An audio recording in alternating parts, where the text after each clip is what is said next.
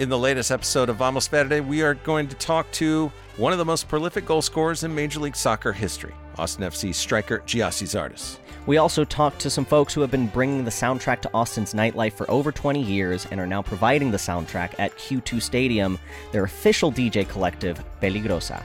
That's the latest episode of Vamos Verde. Out now wherever you get your podcasts.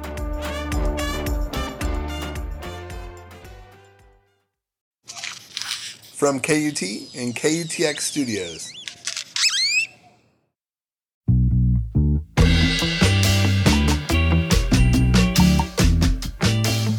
Hey there. You're listening to This Song, the podcast where artists talk about the songs that changed their lives and give us a glimpse into their creative process. I'm your host, Elizabeth McQueen, and this week we'll be hearing the edited version of my interview with Israel Nash that we recorded live at Waterloo Records. But before we get started, I want to thank those of you who have sent me stories about your own life changing musical experiences. You know who you are. We here at Team This Song, well, we're making a listener episode, and it's going to come out in late October, right before the new season of This Song starts. And we are still looking for submissions. So if you have a story about a song that changed your life, then please send it to us. You can record a voice memo on your phone and email it to this song at kutx.org. We would love to hear from you. All right, now Israel Nash. He's a singer and a songwriter and a producer who lives in Dripping Springs, Texas. Dripping Springs is a small community right outside of Austin, Texas, where we here at Team This Song live. And it's so close that we claim Israel Nash as an Austin musician. And Israel Nash, he's really made himself part of our community, and his music, it reflects like our shared experience, specifically of the natural world. You see, Dripping Springs, it's part of what's called the Hill Country, which is the land like just west of Austin. Some of Austin actually kind of is Hill Country esque. And it's this very specific, beautiful, and unique landscape. Like, like somewhere between the fertile land of the southeast and the desert of the southwest. There's this like mix of limestone and granite, rocks and cliffs. Ash junipers are everywhere. We call them cedars here. Live oaks are everywhere. There's prickly pear cactuses and wildflowers. And yes, hills. It is called the hill country. It takes my breath away every time I drive through it or hike through it because it's so gorgeous in this very understated way. And the music that Israel Nash has been making ever since he moved to Texas, well, it sounds like the hill country. Like it makes me feel the way the hill country makes me feel. That's especially true on his latest record, Lifted, which we have been playing here a ton at KUTX, the radio station where we make this podcast. I got to talk to Israel Nash live at Waterloo Records. And if you don't know about Waterloo Records, then please Google them because they are the coolest independent record store in the world. I mean, seriously, if you live in Austin or if you visit Austin, you should totally make a point of supporting them. And Israel, well, he told me about a song that inspired him to become like a songwriter in the first place. So I, I was excited about this uh, because you kind of go through the rolodex of songs that you've you know you've attached all these memories to, and that's the beauty of songs that they just they they start to become bigger than the song. You know, they they they they associate themselves in your life and with experience, and they just become so much larger. And um, I was thinking about a song that really shifted my entire life, and it was the song uh, by the Hollies, "Long Cool Woman in a Black Dress."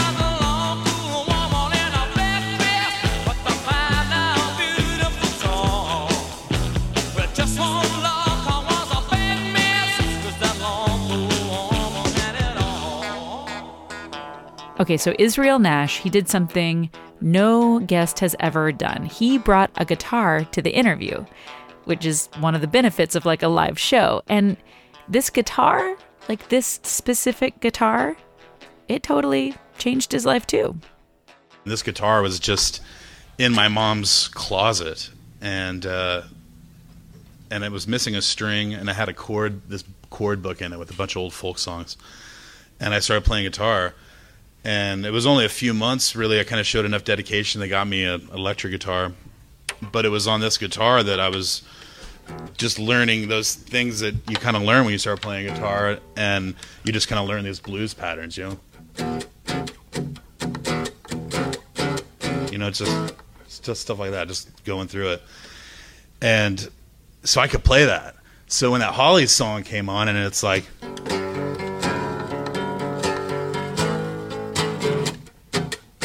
Yeah, I could do that.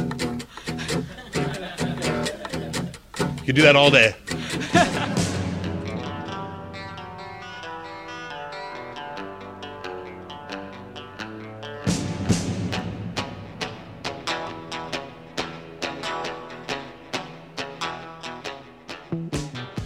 the way that that song really shaped me was that reality that that's how you write songs. That songs come from a history, come from a past. They're built on stuff, you know. And maybe it's harder to hear that if you're like, you know, listening to like Led Zeppelin or something. But there's, it's always there through through rock and roll. It's built on these structures, and uh, so I think that was a turning point that I could play that song and realize that I could write songs. So I, I mean, I was 12 years old and started trying to write songs.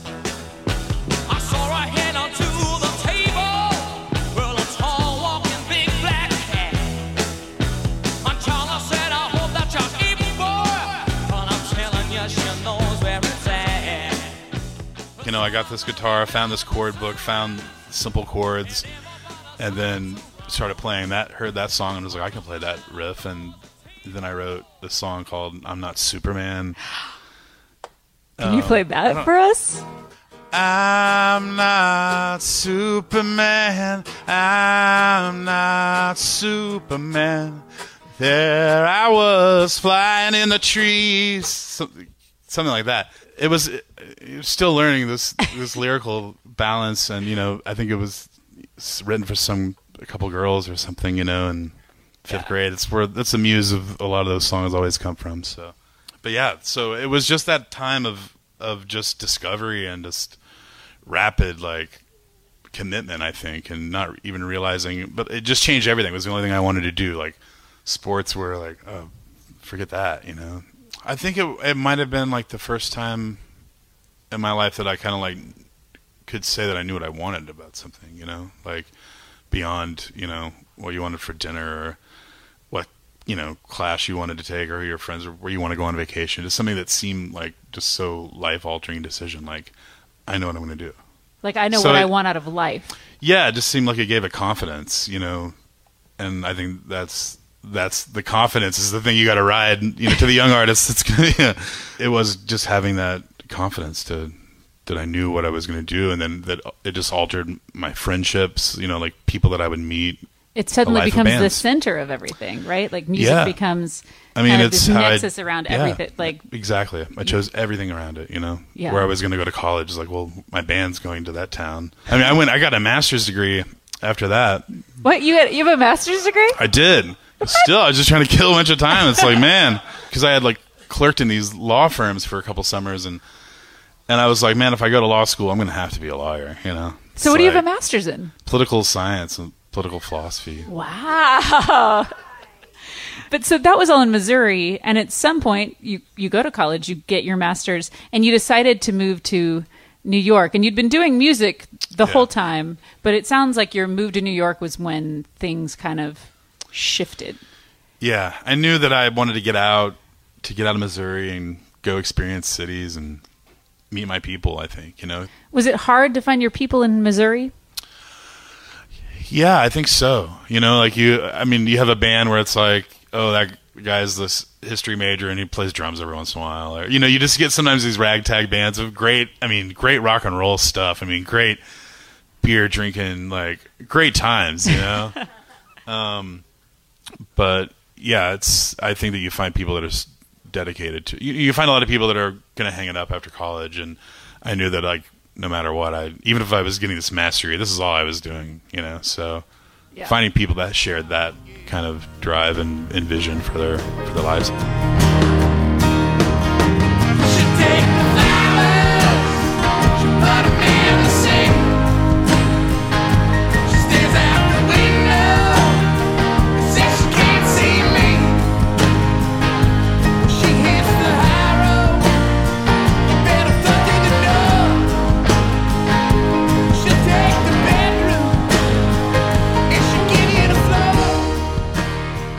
After his move to New York, Israel started releasing records and touring in Europe, and at some point found that he was doing music full time, and therefore he could really live anywhere he wanted to. He and his wife chose Dripping Springs, right outside of Austin. so we rented this house and that's where I made rain plans and that was another move where a move just kind of that chapter became a new shift in my life just living in the country maybe not realizing it but how much I was connecting with that and how much I needed that as a as a real regular consistent part of my life that and it's through that life that through that living that the art comes from to me you know and so it's all, that's always shaped the sounds is just me living and I got closer to that I think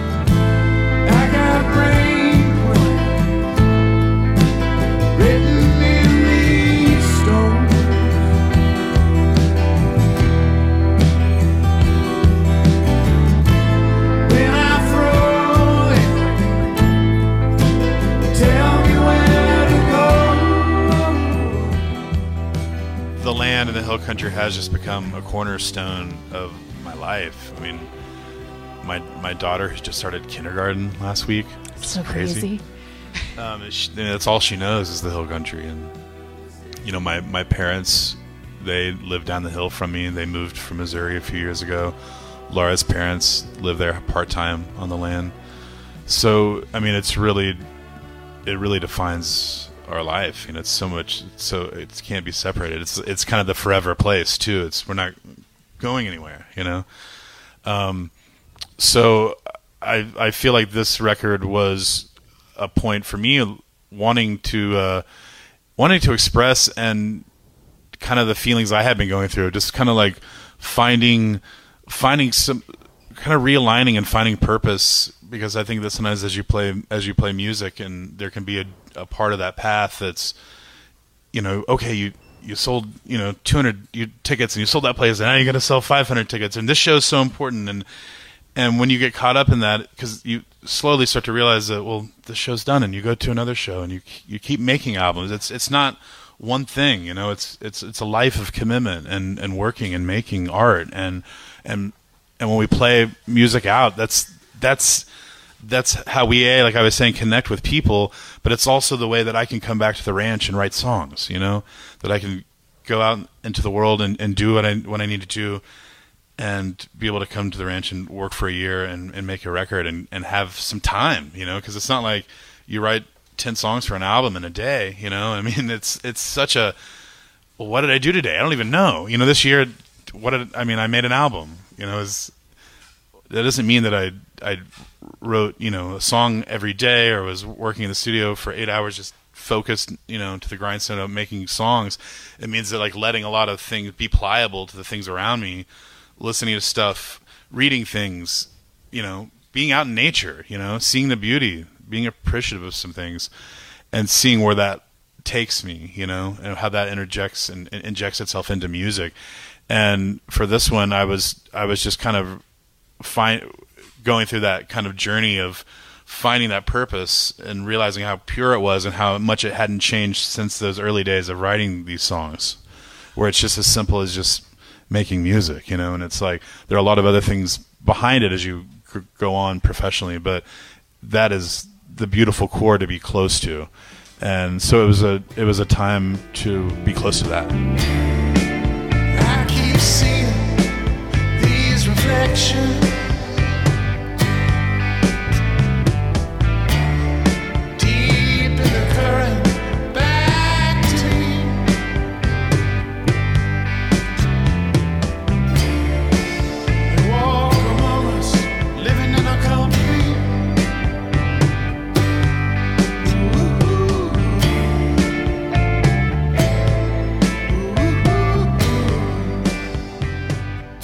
Like I said before, Lifted, Israel Nash's newest record, really captures the feeling of the hill country, which is something he was especially cognizant of when he was writing and recording the record.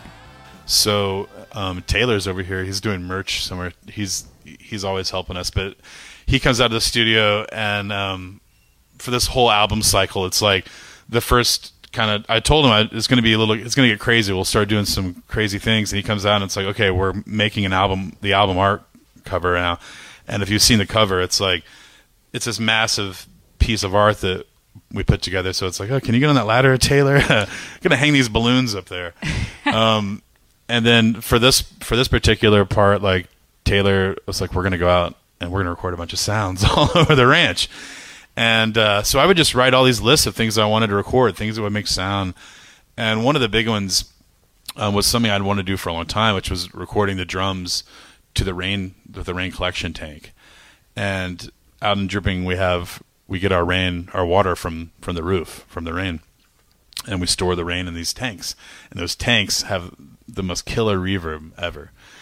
Um, so yeah, I mean, I was just on top of there, just hitting drums, and we would record them and record all these sounds thunderstorms frogs you know the crickets at night um, anything that could be pitched you know like even like glasses with water and just airy things that could feel like they were part of the hill country and more specifically that place. And then we put them into a big you know midi board so you'd hit a note and you would get these sounds. And that was that was what i so that became the create part of the crazy table the idea being that I had this table of surprises. The guys didn't know this stuff was there, was going to be there, but then they come over and hit a note, and something happens, and that just triggers and shifts that moment. And oh, that was cool. And someone it, it inspires, you know, Eric on pedal steel to maybe go in a place that he wouldn't go. And then you get that collection of that, and that's the beauty of making records and finding that inspiration in, in the room. And sometimes you've gotta be that invisible hand as a producer to set these kind of scenarios up, you know. And I think it, it was so it was partially kind of trying to produce that and, and take that in consideration, but but sonically it was to have those textures that were just a mirror of the hill country.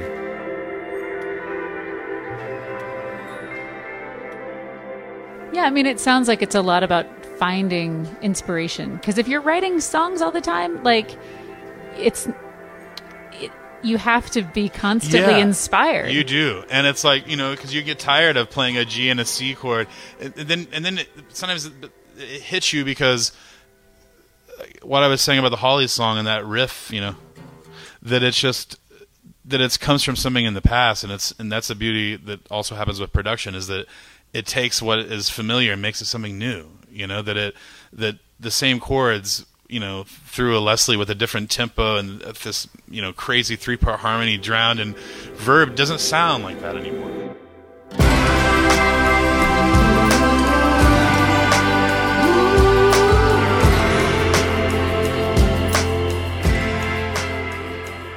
just trying things at, at different ways and not getting used and stuck to one thing of like I got to do it just like this because like I was saying again that you just it's going to be a career of continually making music and that's a beautiful thing and having the studio has also changed that perspective of me of like what making a record is where it used to be okay we got to do all these things to make this one record and now it's starting to shift where it's I can just continually be writing and recording in these ways that it's like always making an album like you can have a continuous yeah. body of work that you're Yeah. just constantly working and it was on. something that I that I saw over time where I you know read about you know Prince or Neil Young or these like these old these vaults and like oh this unreleased album you know how does that happen you know and just just starts being in a chapter of my life to see how that happens where it's like I can just keep recording you know Well, it's nice that you have a place you can you can go far and wide and get your inspiration, your experiences, but you know that you have a place to go back to where you can kind of return to that 12-year-old state of like this is me, this is who I am, this is what I do and this is what I want to do. Yep. So, that's great. that's it Well, Israel Nash, thank you so much. thank you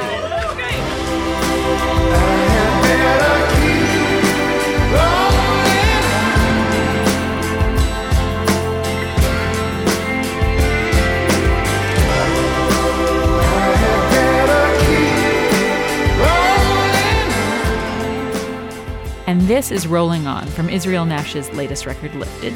He is touring behind this record like a huge forever tour, which makes me tired just looking at it, which means he's probably going to be near you at some point. You can find a link to his tour dates on the show notes page for this episode at kutx.org or on the notes section of the podcast app. And man, I had so much fun talking to him for this podcast. We talked for close to an hour, and like, I wish you could hear our entire conversation because there was so much good stuff. Wait a second. You can listen to the entire interview because we recorded it on Facebook Live and it lives on the KUTX Facebook page. I'll post a link to that in the show notes as well. It's a great interview. You'll learn even more about Israel Nash. And if you want to do an even deeper dive, well, he's played our live performance studio here at the station, Studio 1A, and he's done a guest DJ set as part of our My KUTX series, and you can find links to those on the show notes page as well, along with a Spotify playlist where you can listen to all the songs we referenced in this podcast all the way through.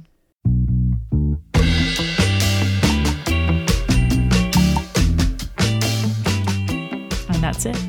You have come to the end of another episode of This Song. This song is a production of KUTX 98.9 in Austin, Texas. This interview was produced by Art Levy and me, Elizabeth McQueen. Congratulations to Kelly Seal, who used to be our excellent intern, but just got an excellent new job. We can't wait to see what the future brings for you, Kelly. And thanks to Deidre Gott and Peter Babb and Todd Callahan for all they do for this podcast. And yes, it's true. Our theme song is Mahout by Austin's own Hard Proof. Right on. Thanks for listening. Talk to you next time.